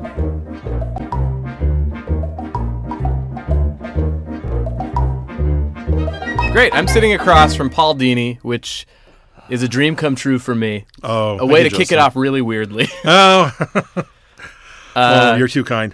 well, you brought me a slush, which is pretty cool. Well, that was kind of cool. Yeah. Yeah. So, well, it's what 114 out there today. it's really hot. and I was late, so I had to bring you something. But I, I, I'd gotten you the slush before I was late. I just, you know, owing to my crappy sense of direction, I got mixed up on Flower Street. hey, it all worked out. Here we are. Yeah, but uh, Sonic Cranberry Slush, they're good. I didn't get paid to say this. They actually are that good. No, good. we are unofficially sponsored by the Sonic Cranberry we go. Slush. Yes. We're going to be making a few more plugs throughout the rest of the interview. Yes, that's right. That's right. Uh, so, I don't even know where to begin with you. Uh, you're like you're my favorite Batman writer. Oh, I think you. you, write the best Batman very stories, the best. You have a knack for writing the character and the characters around him. Obviously, Thank you. um, I guess let me ask you to begin. How did you get started? How were you interested in comic books and, and characters like that to begin with? It was just something that always interested me. You know, when I was a kid, I had a natural interest in, in comics and, and fantasy and cartoons and everything. I think those were the happiest moments I spent growing up, were sitting in my room and reading adventure novels, whether they were boys' adventures like um, Sherlock Holmes or The Jungle Book or 20,000 Leagues Under the Sea or uh, you know James Bond or in, anything by Ian Fleming you know was was was pretty great. And you know I'm talking you know, like I started when I was like 6 or 7 you know as soon as I could read a novel I I, I devoured as many as I, I could. And uh, my parents actually signed me up for a novel of the month club. So every month there was Huck Finn or Moby Dick or um, uh, Charles Dickens or something like that showing up, and I, I just I oh another book. I'll sit and read it. You know White Fang th- things like that. The the standard thing that boys used to read you know thirty to forty years ago when you just sit down and and uh, you know read a standard book that you get out of the library Alice in Wonderland things like that. And I just read it all. And then um, comics just sort of naturally filtered in as part of that. Um, I would find them at the the drugstore had a big comic spinner rack and they were at the barber shop. And uh, we subscribed to three daily papers up in the San Francisco area where I grew up. So that was a natural, you know, dovetail for comics also. So in the morning I read uh, Doonesbury, uh, Pogo, uh, Peanuts, and a strip I loved called Gordo. And then at night it was Beetle Bailey, Pogo, Dick Tracy, Orphan Annie, um, Hi and Lois, you name it. You know, it all just filtered in there. So it was like three solid blasts of comics throughout the day. And then comic books on the weekend when I could get them and, and things like that. So, uh, you know, Batman was naturally a part of that. Then again, it was it wasn't like I, I differentiated that much between superheroes and funny books. I could read a Batman or Superman or Spider Man at the same time throw you know, put it down, then pick up hot stuff or Josie and the Pussycats or Uncle Scrooge or something like that. It was all comics and it was all good. So I think that sort of filtered in to my thought process. I I liked good stories, and if the character was a bit extreme or exaggerated or unbelievable, so much the better. Yeah, I feel like knowing that about you, at least kind of, I, some of my favorite episodes are yours because I think you have a knack for injecting comedy into an otherwise pretty serious show and doing it gracefully. Thank you. Uh, do you feel like you're drawn to bringing comedy to Batman a little bit? Well, I think it helps it out a lot. I think you know you're in a situation where um, Batman's world is not always a a laugh riot, but a little bit of humor can break the tension. Certainly, when uh, I wrote the episode uh, for um, it's a later episode, uh, Over the Edge. It was such a grim story and so dark. I, I mean, you know, Batgirl falls off a building and Kit dies on her on her dad's car. She's you know, she falls to her death and she's lying there broken and she dies in her dad's arm. It's like, oh man, I gotta I gotta lighten this up a little bit. I mean, it's like it's like composing music. It can't all be heavy duty, you know, uh, you know, heavy strings and and and and and bass and everything. You have to have a lighter moment in there. So in the middle of that, I stuck in that bit with you know the villains on a talk show and and kind of it, it's not really funny but it does break the tension a little It's bit pretty funny. I also feel like it's like a wonderful exploration of, at least in improv, I do improv, and they have this Yeah. idea of if this, then what. yeah And it's just blowing out the world. Like, of course, if Batman was suddenly known, you know, if he was a vigilante to the extreme to everybody in Gotham, Right. of course the villains would want to get a paycheck based off of that. Right, right. You know, if if his identity was known, then everybody would sue him, and Yeah. uh, and it would, and and there's a there's an element of tragedy to that. There's also an element of ridiculousness to that, and and within that world, I mean, you know, you've got superheroes and that have these big powers and and elaborate costumes and everything. And I think more with the DC world that these characters, it always struck me as a bit lighter than the Marvel world, a bit more of the fantastic and the fantasy world, and I think that they lend themselves to a, a lighter touch. I, I don't think you want to mock the character and what they are and what they stand for, but certainly any character can have a lighter moment, or you know, can uh, can drop the mask a little bit, and you see a bit of humanity in there. And I think that's what people really respond to when they become too extreme and too jokey, and you lose all sorts of threat. You know, everybody every version of Batman is someone's favorite, so I'm not going to say it's necessarily wrong, but I I prefer the other way. I remember when I was a kid, like around the second season of the Adam West Batman, mm-hmm. it lost whatever little shred of believability it had, and it was just colorful guest star of the week, and Batman would do any old thing. You know, he's surfing with the Joker, he's Yeah. singing songs, he's just being silly. And and at that point, I, I remember I just kind of stopped watching at that point when when I was a kid, or when I saw them in reruns, or wherever I. Whenever it, it kind of turned the point for me, and I just sort of said like, eh, so maybe had a little too much Batman. What are your favorite iterations of Batman? Well, I like a lot of the early stuff. I like the a lot of what I call the Dick Tracy Batman, where it was um, more crime stories, more uh, uh, when he would have villains like uh, Two Face and the Joker. They were a bit more freakish and monstrous. That's not to say the Joker, you know, was you know there there were uh, stories when when he certainly was a killer, but it was a little more twisted gangland stories. Yeah, Like, he I- felt like more of a gangster at the time. yeah, I mean, I felt he was more like uh, Flat Top or Prune Face or one of those guys, and um, the same with Two Face, and uh, and some of the ones, even just just the rank and file suit gangsters. I, I kind of liked that world. I I thought Batman worked particularly well in there, and he would occasionally make a you know smart ass remark as he's punching his way through a through a through a, a room full of gangsters or something like that. I, I certainly I love that version. Um, I loved certain elements of the 60s show that I just remember reading at that time, and I'll go back and read those books, and I realize they're kind of silly, but they're kind of fun too. Uh, when I started taking Batman seriously again, I guess it was around when uh, Denny O'Neil uh, took over writing, and then it was Irv Novick and Dick Giordano, and then of course Neal Adams when he did the Joker's Five Way Revenge. That was like a revelation. It was like, oh boy, here's Batman's back, and he's in a kind of threatening world, and everything looks cool, and Joker's scary, and um, Is that what the Laughing Fish pulls from? well, yes, you know what? It's a combination of stories, yeah, right? uh, yes. Doing if we wanted to have adapted Steve Englehart's Laughing Fish story, which really is a wonderful story, it really is interwoven with the Hugo Strange story, and there's a Penguin story in there, and there's uh, the whole thing with um, Silver St. Cloud is a big part of that, and it's a wonderful story. And I think if you were able to take anything and make it into a, like a direct to video, that would be really great to do that. Uh, to do that, uh, the Hugo Strange Joker, you know, run uh, of of Steve Englehart stories. But if um, it, we we just couldn't do that, and yet the Joker's Five Way Revenge is a great story, and it had that great climax. So we kind of uh, did a hybrid of it, made you know ran laughing the uh, the gimmick of the laughing fish with the joke uh, with the big finale of the Joker's Five Way Revenge. You know, throwing Batman in the in, in the Shark Tank and everything.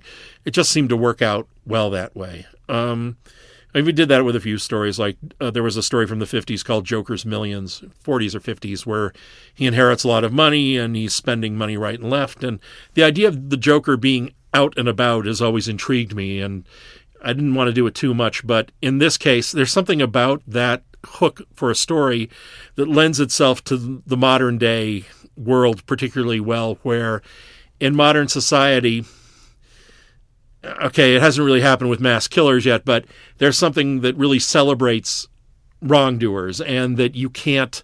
It's almost like you can't do enough uh, bad before you're locked up. And so the idea that Joker was at least able to get a lot of money and then throw it at the courts in a way of of confusing things long enough so he could go out and live it up as a millionaire was very uh, attractive to me. I love that episode. It's so. I mean, it's mostly a comedic episode. It's so right, fun. Right. It, it, it is fun, and the idea that he's just just spending his money, and then he discovers he's been set up, and and uh, you might feel a little bit sorry for him that he got taken advantage of, but you never feel too bad for him, and you you want to see okay how am I how's he going to get out of it this time, and and um, and go back to his. Uh, life of crime and everything. But it was it was fun. Now, like the, we we couldn't really uh, adapt the story as written because the hook was great and some of the visuals were great, but then the story itself kind of kind of spun out of control. So ch- taking it into our animated series world, we were able to make it more of a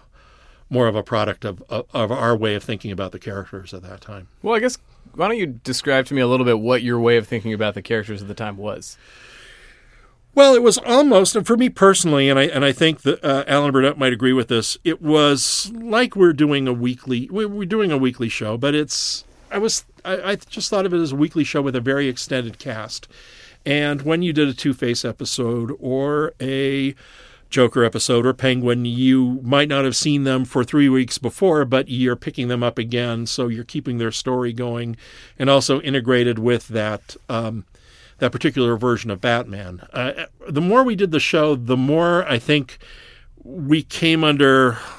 I wouldn't say scrutiny, but the more it was suggested that we broaden Batman's world a little bit to include Robin. that was the first one, and then Batgirl, and then uh, Nightwing. And the more that we had suggestions like that, we didn't really fight them, but we found ways to incorporate them in a uh, in a way that we felt suited our show very well. So the idea of having Nightwing have a falling out with Bruce and then go off by himself, I think that worked out rather gracefully. Bringing Batgirl in and, and Tim Drake, we we made a lot of lemonade, but we uh, we developed a taste for lemonade. I, I'd say, you know, we uh, we were allowed to make those changes the way that we thought fit. It wasn't like you're putting in this character and this is the way you're going to do it. Like we were getting the note from a creative executive at a network. It was more like, can we see more Batgirl this season? And then once we started thinking more Batgirl, okay, what's her story going to be, and how can we incorporate that in? And which is the way they do it in prime time when you've got a character that suddenly clicks, or you're going to feature an actor a bit more. Uh, you bump him up from a featured role into a uh, into a um, or from a recurring to a regular role. So uh, I, I think that we did it fairly gracefully, and it did broaden Batman's world a bit, and uh, it always adds more to Bruce Wayne, and that's never a bad thing uh, either. I'm always fighting for more time for Bruce Wayne because I think he's just as interesting as Batman. You know, you want to have the costume and the mask and the gadgets and the car and everything, but if there if it was up to me, I would have done more Bruce Wayne as a detective and putting on the suit as sort of like a last resort because I I like the way that Bruce's mind works. I I've always want and I was able to do this a little bit when I started writing both detective and then later when I started the Streets of Gotham book uh, for DC. I wanted to play him more Sherlock Holmesy in the fact that his thought process never clicks off that he's always looking at somebody he's always analyzing somebody he's always gauging you know like uh, he's not daredevil so he can't hear you know people's pulse or their or their heartbeat or anything but he's very good at, at, at being a quick read and a quick study and how to get something out of somebody. And i always wanted to have more thought captions or thought balloons going when he was uh, um, trying to pull the uh, the Bruce Wayne routine and seem seemingly be innocent, but at the same time, you know, he can he can be just as effective getting secrets out of somebody when he's Bruce, and the, as when he's Batman and he's holding somebody off a off a rooftop or something. Well, that's what I love about your detective run and I think Streets of Gotham is that they felt like lost Batman the animated series episodes to Yeah. because I was like, oh, I know this voice. I love the way that you write him. It mm-hmm. was so cool to see like kind of an expansion of that, but we dug more into Bruce, which is. It, it is kind of like lacking, not necessarily in a negative way from the series, but it feels like the central figures in a lot of the episodes, the people who have emotional arcs, are usually the villains or even just side characters. Sure, Or- sure. You know, there's like you know gangsters that have more of an emotional arc in an episode than Batman, which is cool because Mm-hmm. for a show about Batman, the fact that kids are watching it and it's not really about him is kind of interesting. right, right. But we don't dive too far into him beyond a, a select few episodes in the movie. Right, I, I, and and I always think that that's you know it, it, it all depends on what playing field you're on. If you've got an animated series, nine times out of ten, they'll want you to skew more toward the action, you know, more toward toward boys action, less toward mm, you know balance it with some comedy, but don't make it too funny. And also less of the Bruce stuff and more of the gadgets in the car and the and the and and in some cases the cameo appearances by by other superheroes. If you're doing the book, it's a little more um, skewed toward Bruce and some of the soap opera elements with some of the other characters. But again, you know, they are buying the book to see Batman, so you got to throw them in there somewhere. And with the video games that I've written, it was a learning experience on the first one, and I learned very quickly that this is not a movie. This is a game experience, and it has to be moving for the gamer because And this is Arkham Asylum. Arkham and, Asylum uh, and Arkham City. right. Yeah. That um, that uh, it's such a wonderful world and wonderfully rendered, and the voices were great, and the quality of animation was so great. I would have loved to have done a 90 minute movie in that world and just make it look like that. But Yeah. when we're doing the game, it was like I couldn't get too involved in the cutscene or put too much information in there because some of that you have to disseminate throughout the game. He has to discover certain clues. He has to be a detective and go into detective mode, which is fine. You know, it took me about two or three weeks just writing to figure out what worked and what didn't work, and then working with the uh, Rocksteady team to say, okay, less less movie feel, more of a game experience, but let's still keep some of that where you can. Again, you know, you're not going to have him ditching the mask and the the cape and then becoming well, he actually did a little bit in the second one and becoming Bruce Wayne. Um, kind of starts off that way, but it's not, you know, in the middle of the game you can't interrupt it to have like a 20 minute movie segment because the gamers will be screaming and throwing things at their at their their consoles and you know the fans will love it but then again you know then they have to go back and play the game so it's a it's a delicate balance so i'd say in the book there was a chance to do a little bit more of that stuff. I, I created some roles for him apart from Matches Malone, some identities for him that he would put on and then go associate with certain gangsters who only knew of him in that role. You know, mm-hmm. they'd go like, "Hey, it's Lefty. How you doing, pal?" And it's like, "Oh, these two guys, they know me and I'm friendly with them." So it was fun for me to have Batman go off and pal around with two guys he knows as this criminal named Lefty, and yet, you know, 20 minutes later, you come in and Batman and beat the crap out of him, you know, because it's just, you know, what what he does, you know. And uh, boy, it's a good thing you got out here before Batman showed up, man. Yeah, I don't know uh, where that guy went. yeah, it's like, well, yeah, I, I heard him coming and I just made myself scarce. And oh, you always seem to do that. yeah. And then I wonder, what does Batman feel like when he go home? You know, it's like, God, I was drinking with those two guys, and Right. they had to come in and beat him up. Well, I didn't beat him hard, you know, that sort of thing. Maybe cut him a break or something. But uh, I, I don't know. I, I, I love that stuff, and uh, that harkens back to things like I enjoyed when I was a kid, like um, Zorro. I loved the Disney Zorro show, which I never saw as a kid, but I later discovered in you know in reruns on the Disney Channel. I guess when I was in high school or college, I would watch those, and I'd go, "Oh, that's sort of fun." And uh, and um, anything with two people with with two with dual identities, Disney Scarecrow was really great. I, Yeah. I love that. I mean, that was Batman. I mean, if you look at that, if you're lucky enough to find like the special editions that came out a few years ago, when they brought out their collector's edition of of Doctor Syn, the Scarecrow, it's I swear to God, it's like Doctor Syn is is Bruce Wayne, and the the young squire is is uh, Robin, and then the the sextant who works with uh, sexton who works with uh, uh, Doctor Syn is Alfred. I mean, it's right there. In fact, it's better than when they actually did Batman for real a few years later on ABC. It, it was a much better version of Batman, and Walt Disney did it about three years before you know Batman actually was on TV. So.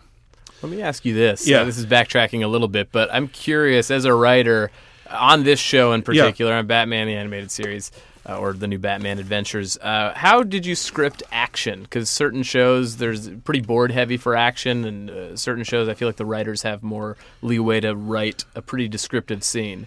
Well, it was um, it was more skewed toward the board artist. I'd say it was uh, in some shows they want every bit of action described, and the board artists have to kind of slavishly um, follow it. And I remember looking at some action adventure shows from the '80s, and it's all rigorously detailed. And it all it, a lot of that depended on what the budget was for the shows. Like if you were on a, uh, wrote for an action adventure show where they used a lot of reuse footage, you're going to script the uh, show to favor the reuse that you might have of a character in a sword fight or fighting a certain type of monster or you know doing a certain type of action when you when the budgets increased then the uh, action could be a little more um, uh, original and then eh, when we did batman the animated series because we went for such a cinematic look um, we opened the door to for the directors and the board artists to add a lot to it. So a lot of times we would write in master shots. We would mm-hmm. have a an indication of what would go on in a scene, and if I had a specific gag, I would call for it.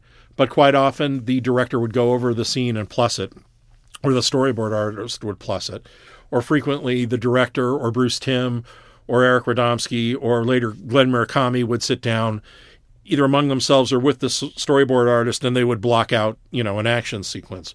Bruce Timm is very good at taking, you know, something scripted and opening it up a bit and adding a lot to it. And he will still keep the plot the same, you know, whatever the, the thrust of the episode is. And then, but he might say for the, um, for an action sequence, he goes, this is not giving us anything really here, or it's stuff that we've done before. What about if we take it and then we rework it this way?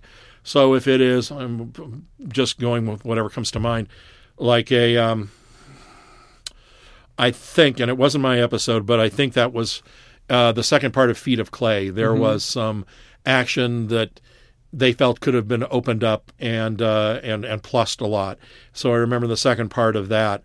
That was something, and I believe it was Kevin Altieri who directed that episode. I'm, I'm need I need to refer to the book, uh, and uh, but I think they opened that up a lot in storyboard and in animation. I think that was the TMS episode, and the animation on it was extremely. Beautiful. yes, and, and and quite frequently that in the things that I've written, it, um, they will go in and, and plus things because it's like, you know, I, it's never to the point where I don't recognize it, but it is like, okay, we're going to do this, we're going to do that, and the writer, um, it's not an excuse for the writer to just get lazy and just not, you know, write anything. Uh, you at least have to give them some sort of idea of what they're writing, or okay, if they're fighting in a fun house and and these crazy, uh, you know, ghosts are coming out of the walls and stuff like that, uh, and they attack people. You know, okay, I want to see that sequence. Suddenly, if the director and the and the bar are talking about, it and they say, "I don't want to do ghosts and I don't want to do a haunted castle," what if it's like, uh, science fiction and they're robots doing what the ghosts are doing or something like that? That would be a lot more fun to draw. It's like. Uh, well, what's this? Does the wrap up of the story work? Does the dialogue work? And okay, that's kind of good. Okay, go ahead. You know, it's fine. Um, this, in doing that in comics, that works out that way too. Sometimes I'll write something and the artist will take it a different direction. I was looking at something just recently where I had written something that was very heavily text scripted, When I said, okay, I want all this text to go in here over these images and feel free to open it up and draw what you want. And I had referred to certain things in the text, and the artist had drawn none of those, but he kept the intent of what was happening um, uh, alive in the illustrations. And when I saw the illustrations, I threw my text out. I said, "No, this is this is a shorthand and an elegance that I could only hope to achieve someday in my writing. This is so much better and so much dramatic, so much more dramatic that I just threw out all my text and." And I'm retexting it to complement the way he, because it's the same story. Yeah. It's the same bit of business happening. And, but the power in his images and the use of negative space is so much greater than if he had gunked up the panels with with everything I described in there. I just said no, no, no. This this is the way it has to be, and and I'm I don't want to use just minimal text to make the images work. And I think that's the heart of any good collaboration. I was mean, going to say it sounds amazingly collaborative. Were you always that collaborative, or did it take a little while to like open up and allow people to kind of mess Well, with things, so to speak? you know, I've always wanted to be able to draw as well as the artists that I work with, and that's just not my thing. I, I'm just I, I I can't. I can sketch a little bit, but that's about it. And if I'm designing characters, especially if they're funny characters or funny animals, I uh, I don't do badly at that. At least I can do well enough to show somebody else what I'm thinking about. It's sort of I equate it to like being a band leader, and certain band leaders can get out there and they can play an instrument and they can like Bob Wills who was one of my favorite band leaders in the Texas Playboys years ago for anybody out there who listens to western swing he got up there and he played the fiddle really well and he'd sing and he'd holler and everything like that but he wasn't going to sit down at the piano or the drums or the steel guitar and try and do their jobs I think he could fake it out a little bit like I if I um it's the same way like if you play an instrument really well but you don't play the piano, but you have an idea for a tune, you can kind of plunk it out with one hand. And then the piano player is going to come in and play it flawlessly. That's sort of the way I look at being, uh, you know, being able to draw is that I could, um, again, for this thing I'm writing, um, um, I'm writing a big project now, and I can't really talk about it, but it's um, I had to illustrate. I had to come up with a, an idea for a character that looked very different from the other characters in that world. So I sat down and I sketched it up and I did it to my satisfaction. And I was going like, okay, this looks kind of good.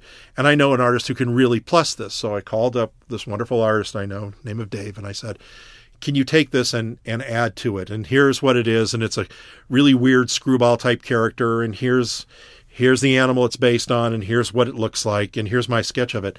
Like within two days, suddenly this creature out of a 1940s cartoon came back and he was just b- bursting with personality and fun and it's just like oh, i want to take this and i want to do like 20 cartoons with this character. And then but i was able to take his version of it and give it to the artist who's doing this book that i'm working on who's the primary artist on the book and he was able to interpret it in his own way and it's like okay that's great. This is and and i felt much more better about it than if i had asked the main artist to design the character because I had the idea in my head. I needed to look like a 40s character. This guy can draw that really well. And then my primary artist, you know, rendered it in the book. And it's like, okay, that's that works really great. That's awesome. And uh, you, you have to leave yourself open to it. You know, like um, when I did the Mad Love book with Bruce Timm, he I would give him script pages and he'd say, I'm cutting all this out, but I'm doing this. And it's like I had in the Joker's hideout, I had it sort of like a wonderland of little rides and he would sit on certain rides and go around slowly while he was thinking or take little you know sit on little you know ferris wheels and stuff and he just read it and goes ah too too much too much it's like the joker's thinking about something good he's sitting over and he's and he's scratching at the table like this and you know Bruce is a wonderful actor with a pencil. He can get all that and he can add to it. So the it, it isn't the icing that matters. It's what's at the what's the cake taste like. You know, it's like what's at the core of what are you trying to get to. The emotion at the heart of the scene. And I'm not one who's going to throw a fit if I don't see every little bit of you know chuffa that I put in the script rendered in in either on the page or, or in the episode. I'm concerned mostly about the emotion of does this work as entertainment, whether it, it reads well or whether it plays well. And there are times I've looked at things and I said, well, this guy really took a shortcut. He he didn't listen to anything I said, and now I don't know how I feel about this. So it doesn't always work. Mm-hmm. And in those situations, you can't be a pushover. You have to go back and say, redraw it and do it like this, or I'll get somebody else to draw it, and then you can copy what they did. But I, I don't know where I am in this. You've, you've left me out in the cold, and if you've leave if you left me out in the cold, you're going to leave the audience out in the cold, and they're just not going to get it. Mm-hmm. S- So you know you got to be a little bit of a villain sometimes and go in and and and you know stick up for what you believe and just say this isn't this isn't playing for me. But if I get better ideas, then I'll always go with a better idea, especially if it if it strikes me on some sort of primal level. Yeah, I feel like all of your your episodes seem to come from the gut. Uh, Yeah. and I mean, like you, you kind of were using a cake analogy. Every one of your episodes, and I feel like what sets them apart from a lot of other episodes is there is a really meaty cake to it. Yeah, That sounded yeah. gross. A meaty cake. Meat cake. Meat cake. Meat Uh, cake. I love your meat cake episodes. That's uh, that was like a term we would have used on Lost when I was writing on Lost. I think we used we, we, we kept coming up with names for rock bands. I, meat coat was one of the ones we used. Meat used. coat is great. Meat coat was good, but we would have used meat cake. Okay, you know, let's go back in time and maybe Meat throw a sock meat cake was in another there. one. That was that actually got us into trouble. Oh, that sounds a little grosser. meat sock, yeah. no. Uh, but I feel like your your episodes really do have a lot of meat to them, but also there's no, you know, there's an abundance of icing as well. I feel Yeah. like there's like fun on top, but there really is like pathos to every character, especially the villains. Yeah. Um, which maybe we segue into Baby Doll here. Baby Doll. Baby Doll is like a, a great unsung. Well, I don't know she's great, but she's an unsung villain from uh, the animated series. She was a fun idea at the time when we came up with her, and um, she certainly, you know, gave a couple. Oh, the downside of slush is brain freeze. Well, what I what I love about Baby Doll, and I guess people are going to be like, "Why aren't you talking about Harley Quinn?" Uh, which you've No, no. talked so much about Harley Quinn. Out I would love to talk Harley talk- Quinn. Well, we'll talk about Harley some other time. oh Or yeah, we'll, we'll you, talk- anytime you want to talk on this podcast, you are welcome. I'm well, you know, that out it would be there. great if I could yank Arlene and Arlene Sorkin in to talk Harley Quinn sometime. But That'd uh, be amazing. well, I'll see what she's uh, what she feels about that. So, um, But yeah, I figured I feel like Baby Doll is an episode that isn't talked about as much, and Uh-huh. I think it's a great episode. Well, there were a couple of times where Bruce and I and Alan and, and everybody wanted to shake it up a little bit, and we thought, what about new villains? And I think that because we had sort of struck uh, struck it out of the park with uh, Harley, we we said, well, let's add some more girls, you know, to the to the mix, and uh, so Bruce and I came up with a character called Roxy Rocket, which we put in the DC one of the DC Batman annuals. One of my favorite designs too. I love that design. I She's love, so cool. yeah, yeah. I want to bring her back sometime. I don't know how. I don't know when, but I'm. I would love to to to bring her back at some point. But I just I love her because she's sort of a bad girl, but she's also you could do you could do a lot with her, and she could be very much her own character. You know, somebody who's more of an anti-hero than an actual I would follow a Roxy Rocket series, like a like a, a an animated series or a book series, animated or something. book series. I feel like she has a fun backstory. Yeah, she is. She's kind of a carefree character. She's a little got a little bit of the cat, the spunkier aspects of Catwoman to Yeah. her, and that she doesn't take anything seriously. She certainly is a sensual character because she doesn't hold anything back. Yeah. that episode we did with her was pretty hot. Um, but also, she just knows how to have a. She's kind of brassy and knows how to have a good time. And uh, I, I, did introduce her into the Batman world in a couple of, of issues of of uh, the mainstream Batman comic, and then they did pick her up for I think Birds of Prey or something. So she does exist within that world. So it's just a matter of putting on her Roxy goggles and trying to come up with a with a Roxy story. But she was uh, she was an example of one character, and then we came up with Baby Doll because we thought, you know, what if again, you know, a lot of times we're we're inspired by some of the more freakish aspects of what goes on in everyday life, and the idea of when you're a villain in Gotham City, you also kind of become this weird celebrity, and uh, there was an element of weird celebrity to somebody like Baby Doll, and that we make so much out of celebrities for a while, and then they're just then they're just gone, then they're just forgotten. Uh, the public's attention moves on, and and uh, they're forgotten, and they just they just go away. I mean, the weirdest juxtaposition I can. Well, there are a couple of weird juxtapositions about Baby Doll, and we'll talk about them here maybe.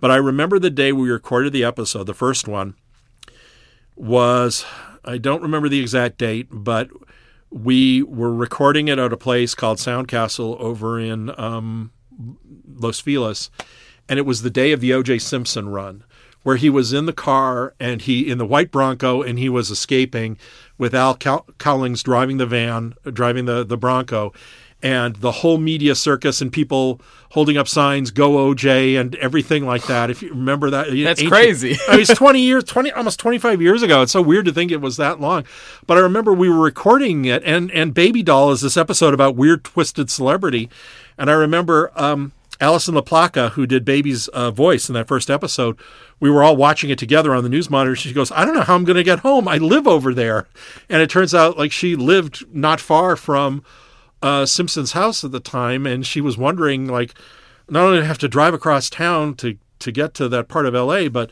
looks like everything's blocked off. So, uh, um, so she, I'm sure she had a very interesting drive that night. Oh, And- yeah. and then we're watching this. Then we're then we're doing this thing about twisted celebrities and forgotten celebrities and and the media circus and everything. So it really was kind of life imitates art in a in, in a in a weird way. Well, it's such a tragic episode. Uh, Baby Doll feels like a very tragic character to me. yeah, I mean, you know, it's like, uh, you know, if you look at Batman's old history, like Clayface was like a forgotten horror actor, and uh, I, I, I, for a while, I think they had recreated Two Face as a actor who had gotten disfigured or something like that, or. Uh, uh, that might have been part of Clayface's origin too, but it's just there is something tragic about you know the downside of being a celebrity and something everybody wants to see is when nobody wants to see you again. And she couldn't be anything other than what she is. And because of her medical condition, she would always look that way. It wasn't like a girl who is uh, gets on a show when she's 12 and when she's 16 the show ends she can go to college and then become an actress or put it all behind her she's stuck this way and Yeah. if nobody wants baby doll then nobody wants Mary Louise Dahl also so there was an element of tragedy to that and there was a i think that came through in her voice you know that sing-songy kind of babyish voice I love the back and forth between her real, especially Alison La Placa's delivery was great. There, she was oh it's wonderful her real voice was also so. I mean, the end of that episode is heartbreaking. yeah every uh, time it gets me every time. Oh, that the, in the Hall of Mirrors when she's looking for her real self and everything. It's like, Oh, it, it, it's heartbreaking, but I always maintain that the best Batman villains are the ones who kind of have this little window that they can kind of see their more human side through, and, and they kind of grieve when they see it. Well, yeah, it ends with her kind of gripping him and hugging him after she shoots the image of herself. Yeah, yeah, and uh, and the second one ends, you know, similar. Like why can't you know when she betrays Croc, and it's like why can't it be like it is on TV? you know? Yeah. it's like why there's no happy uh, fade out, you know, for her. It's like you know a real tragic character. I'm I- I'm, I'm kind of sorry we only used her those two times. Uh, I didn't want to go to the well too often on her, but I think that you know t- her two appearances are are are, are really good. Um, I, I I would be interested in someday possibly making her part of Batman's Rogues Gallery, or maybe that's uh, for somebody else for the uh, for the comics or, or something. Yeah, like she that. has not appeared in the mainstream comics. I I think don't one of the. think so. I don't. I may have lost. I, I lost track here. She might have been in a, in a issue of Gotham Adventures or something, Mm-hmm. or somebody might have used her somewhere. Please, if somebody's listening, no, if somebody who is listening knows, let us know because uh, I'd sort of like to check it out. But I, I I don't remember seeing one. But that's not to say that there wasn't one. So I can't I can't say for sure because you know there's so many books published every month and there's so many good writers out there and everybody pulls from everybody else. Somebody use her. She's a great character. Yeah, yeah, and, and and she is fun, and I like the idea of somebody who can just sort of pass as a little kid, and Yeah, well, I love that she rides that. She toes the line between kind of like there's an undercurrent of creepy, but like Right. that she does play into it. So you kind of get this like Looney Tunes style or like bigger kind of Right. cartoonyish acting uh-huh. in in the in the actual episode itself. Like she kind of looks like Elmyra a little bit. in the first one she does. Yeah, and, they and- redesigned her. and then the redesign she looks a little more like uh, a little more little girlish, I guess. It's kind of Shirley Temple-y also. yeah, yeah, yeah, absolutely, and uh, it, it's uh, you know, I just thought yeah, she's just a, a very uh, interesting character, and there are so many. You know, everybody has a weird show business story they can ascribe to to to to their lives out here in Hollywood. You know, there's so many uh, um, bizarre instances where somebody just comes that close to being a big star, or they were there and then they're not, or or or something. It's um, uh, it, it's a sort of an odd fit for Batman's world because mostly they start off as criminals, and and this is somebody who is uh, who sort of became a criminal through her ego and through you know her unhappiness. Well, I didn't realize it. I just rewatched it uh, again, and it was. I don't know if this was the intent, but I, I, she when she kidnaps everybody and she you know brings them to the old sitcom set. Yeah. She's about to light the stick. She lights the stick of dynamite. Like, is she intending to blow herself up? Like, she wants to die with this sitcom family, Probably, yeah. I mean, which is was- pretty damn dark. yeah, yeah. I mean, life was never better than when she was on that show. Yeah. and uh, and it, and it's that way for you know a lot of people. And the, the weird thing is when you do a show, it can be an animated show or a live action show. A lot of times, the shows that people really remember are just they're they they they're they happen really quick and then they're done before you know it. You get a year or maybe two years, and then for whatever reason, the show goes into syndication or it it speaks to kids in such a way that it is rerun and becomes part of someone's childhood. Mm-hmm. I mean, uh, it's like for three years. William Shatner and Leonard Nimoy were on Star Trek, and it was probably, you know, oh, I got to go and you know do the space show today.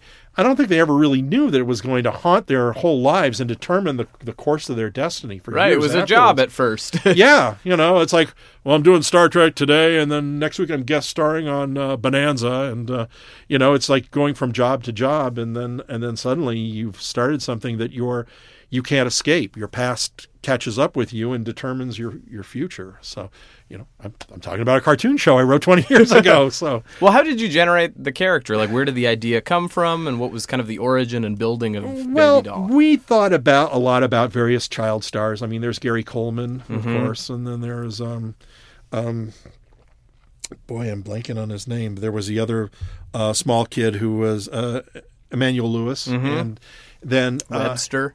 Yes, and uh, it, it's interesting. I had a, I had a friend who worked on both those shows as a as a writer, and so he saw you know performers like that a lot, and and also he knew some of the the, the stories connected with some of the other child stars from those shows that didn't really wind up so well uh, Yeah. for them, and we were going back and forth, and we thought, well, it would be fun to do a show about a, somebody who just can't grow up and who always looks like a baby. And you know, we didn't really want to do the Gary Coleman show uh, or the Gary Coleman story directly, so we thought, well, let's do a little girl and and uh, you know, give her this this weird affliction and everything. And in coming up with uh, the way she talked, this is kind of another weird side street into tragedy in a, tragedy in a, in a bizarre way. I've never really told this story before, but I um I uh in coming up with a way for her for a baby to talk, I thought it would be fun if she talked in sort of a babyish way. And I had a friend who was an actress who when she was goofing around would talk in kind of a babyish way. She always added an S at the end of everything, like when are we going to eat dinners? When are we going to do this and that, something like that. It was actually kind of drove me mad, you know. And uh, she was a friend, and then for a brief while, while she was out of work, she worked for me as an assistant, and she was actually a very, very good assistant. And um, and uh, she and it was in the while when I was writing and everything, and so she would have this babyish way of talking. So I used that so for uh, for Baby Doll's way of talking, and um, and then I, I later told her about it, and then she goes, "Why didn't you get me to do her voices? I would have done her voices. I would have done it really well." And it's like, "Oh, I'm sorry, I didn't think about it." you know, just we had Alison, we had somebody else, you know, and then then Laraine Newman came in into the voice. But what was really weird about that was uh, the my friend's name was uh, Lana Clarkson, and she was an actress, and she was the young woman who was killed by Phil Spector years later, and Yeah. she was a struggling actress for years, and she done parts here and there on TV and in movies and everything, and uh, so it was really a, a suck to the gut when I when I real when I when I heard that she was dead, and it was it was a very odd week because the night before uh, because I heard that somebody had been killed at Phil Spector's house. That night I was out to dinner with Bill Mumy and Peter David, and we were in a diner, and I couldn't stop talking about it. I was going like, "It's so weird that somebody got, you know, murdered over there," and I couldn't let it go. So I sort of, I, I, I had a feeling I knew who it was, but I didn't know who. The next day I went in, and my assistant told me that she was so sorry that she had heard about her because um, you know, the, you know, she had come to the office before. People knew her when she was, uh, you know, my assistant and everything, and it was just, you know, it was heartbreaking. Yeah. And so I always, whenever I think of Baby Doll, I always think of the way that Lana talked and the way I kind of used that, and she inspired that, and and was such a you know tragedy. Everything about Baby is sort of connected with tragedy, seriously. or sadness, or so Hollywood, sorry. or shattered dreams. Yeah, yeah, and um, the the second one, Love is a Croc, was written by Steve Gerber, who was a tremendous writer. He wrote some great episodes for the series. He's wonderful. Farmer Brown was. I love Critters. Oh, Critters is great. I mean, er, Unsung episode. I just I just think he's great. I think the model is really good. You know, he looks like this old looks like a cross between an old nasty farmer and a preacher and everything and with a He's got that American Gothic-y kind of look. yeah, and uh, the weird super steroid daughter and uh, everything. You know, it's just praying giant praying mantises Praying in a mantises. silo ship that's pterodactyl chickens that get drowned in barbecue sauce. I mean, it's just wonderful. Gerber came in. He goes, "I have this idea. It's the weirdest idea, but you gotta stay with me. Batman fights Farmer Brown." like Farmer Brown, like the farmer in the Dell, like you know, yeah, Farmer Brown, old Farmer Brown. He fights a farmer. It's like, yeah, okay, great. So That's was- awesome. He was great. Gerber would come in. We rarely would see him. He usually worked at home, and uh, he would come in uh, every once in a while for for staff meetings when we'd have uh, writers meetings, and he'd always bring the weirdest ideas, and he was great, and he would figure these things out and bring in this bizarre element, and it, it, as a kid who grew up reading. You know, Man Thing and Howard the Duck and excuse me, Nova and all the great things that he that he wrote um, in comics. It was sort of a dream come true to work with him and uh, and and everything. He was a total iconoclast. I remember when um, when we were up for the uh, the Emmys one year, I called him up. Steve, you you know, shall we pick you up? You come into the Emmys? He's no, I'm not going. I'm late on a deadline. it's like, yeah, but you're up for it, you know. And then we won, and so it's like, oh, I'll pick up Steve's award too, and drop it by his house, and and I thought I thought he didn't care, but he he really, you know, actually he cared more about the deadline than he did about the award. But he was very happy to to get the award, and uh, very well deserved. Yeah, and- his and everything. episodes are great. Yeah, yeah, really, really terrific guy, and uh, I would have loved to have done a lot more um, with him and his talents. It's just uh, too soon.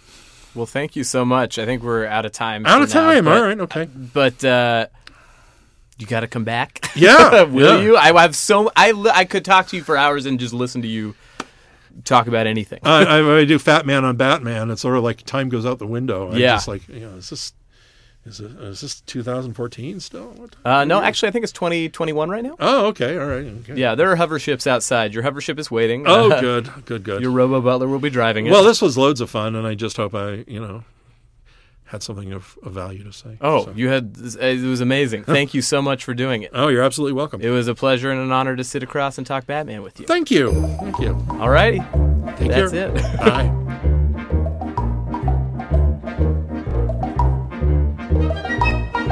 All right, that's the show, guys. I hope you enjoyed listening to me talk to Paul as much as I enjoyed talking to Paul. Hope to have him on the show again in the future for another episode he wrote. Uh, stay tuned for a preview of next episode. Hey, whoa, no, no, no, no. You can't end the show yet. What about me? Microfina. What about you? I went through all this setup for nothing. What about. PodQuest Cast? I still don't even know what that is. Oh my goodness. Do I have to spell everything out for you? It's like a quest wrapped in a podcast, wrapped in a multi part story arc that will span several episodes of your show. It's a. PodQuest Cast, a quest wrapped in a podcast, wrapped in a multi-part story arc that will span several episodes of this Okay, show. okay, okay. What, what what do you need help with? I'm dying. Um, how exactly does a microphone die? Oh, yeah, don't act like you care. But, buddy, if I die, this podcast dies. And so does Before You Were Funny.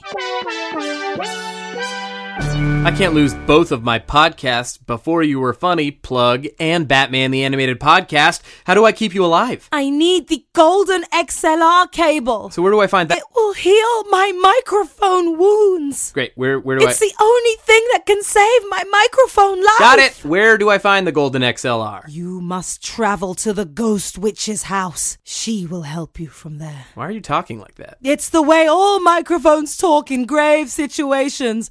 You would know if you listened to us more. Yeah, that seems unnecessary. I don't know if I'm buying it. I'm I'm still here. I just wanted it to sound like I fell off a cliff. Well, guys, I don't know what's in store for me next time, but it seems like I'm officially on a. Oh yeah, PodQuest Cast. Okay, wrap up time. Uh, if this is your first time listening, welcome to the insanity. Please rate the show and subscribe and leave a comment in iTunes. It helps and uh, spread the word. Get the word out. I'd love for people who love the show to listen to it. So do that, please. Follow the show on Twitter at BTAS Podcast and myself at Hey Justin. You can email me at BTASpodcast at gmail.com and find more at www.btaspodcast.com. Sense a theme? Please consider donating to the show if you're a regular listener. Any amount is helpful since I do this all by myself and it covers the monthly web hosting fees, sound engineer fees, and everything in between. Next time on Batman the Animated Podcast. I'll be sitting down with Batman composer and the man who created the Batman Beyond theme song, Kristopher Carter, to talk about the Catwoman and Scarface team up, Catwalk. I mean, obviously, I had a lot of experience on the podium with the student orchestra, hmm. but I think that, that coming out and stepping in front of a studio orchestra, of these phenomenal, you know, world class musicians, and there, I actually had quite long hair at the time, and it was back in a ponytail, and I could see on, written on every musician's forehead was, "Oh, get this young guy off the podium." Batman the Animated Podcast is hosted, edited, and produced by me, Justin Michael. Tom Smith created the show logo, and Casey Trela helped produce the theme song. Harry Chaskin is the voice of the podcast, and Kirby Howell Baptiste guest starred as Microfina, the magical talking microphone. Today's episode also featured Marissa Strickland as part of the commercial. A huge thanks to all my guests, Mark Rennie and Paul Dini, as well as Pat Jansen for sound engineering, and Todd McClintock and Laura Allen over at Stupid Buddy Studios for providing the booth. Lastly, I just want to chastise uh, This American Life producer Torey Malatia, who did spill guacamole all over my cat, and all he could say was, I didn't mean to. Come on, Torey, you could have at least cleaned him up. Uh, I'll see you guys in a couple weeks for another episode of BTAP and the next thrilling installment of PodQuest Cast.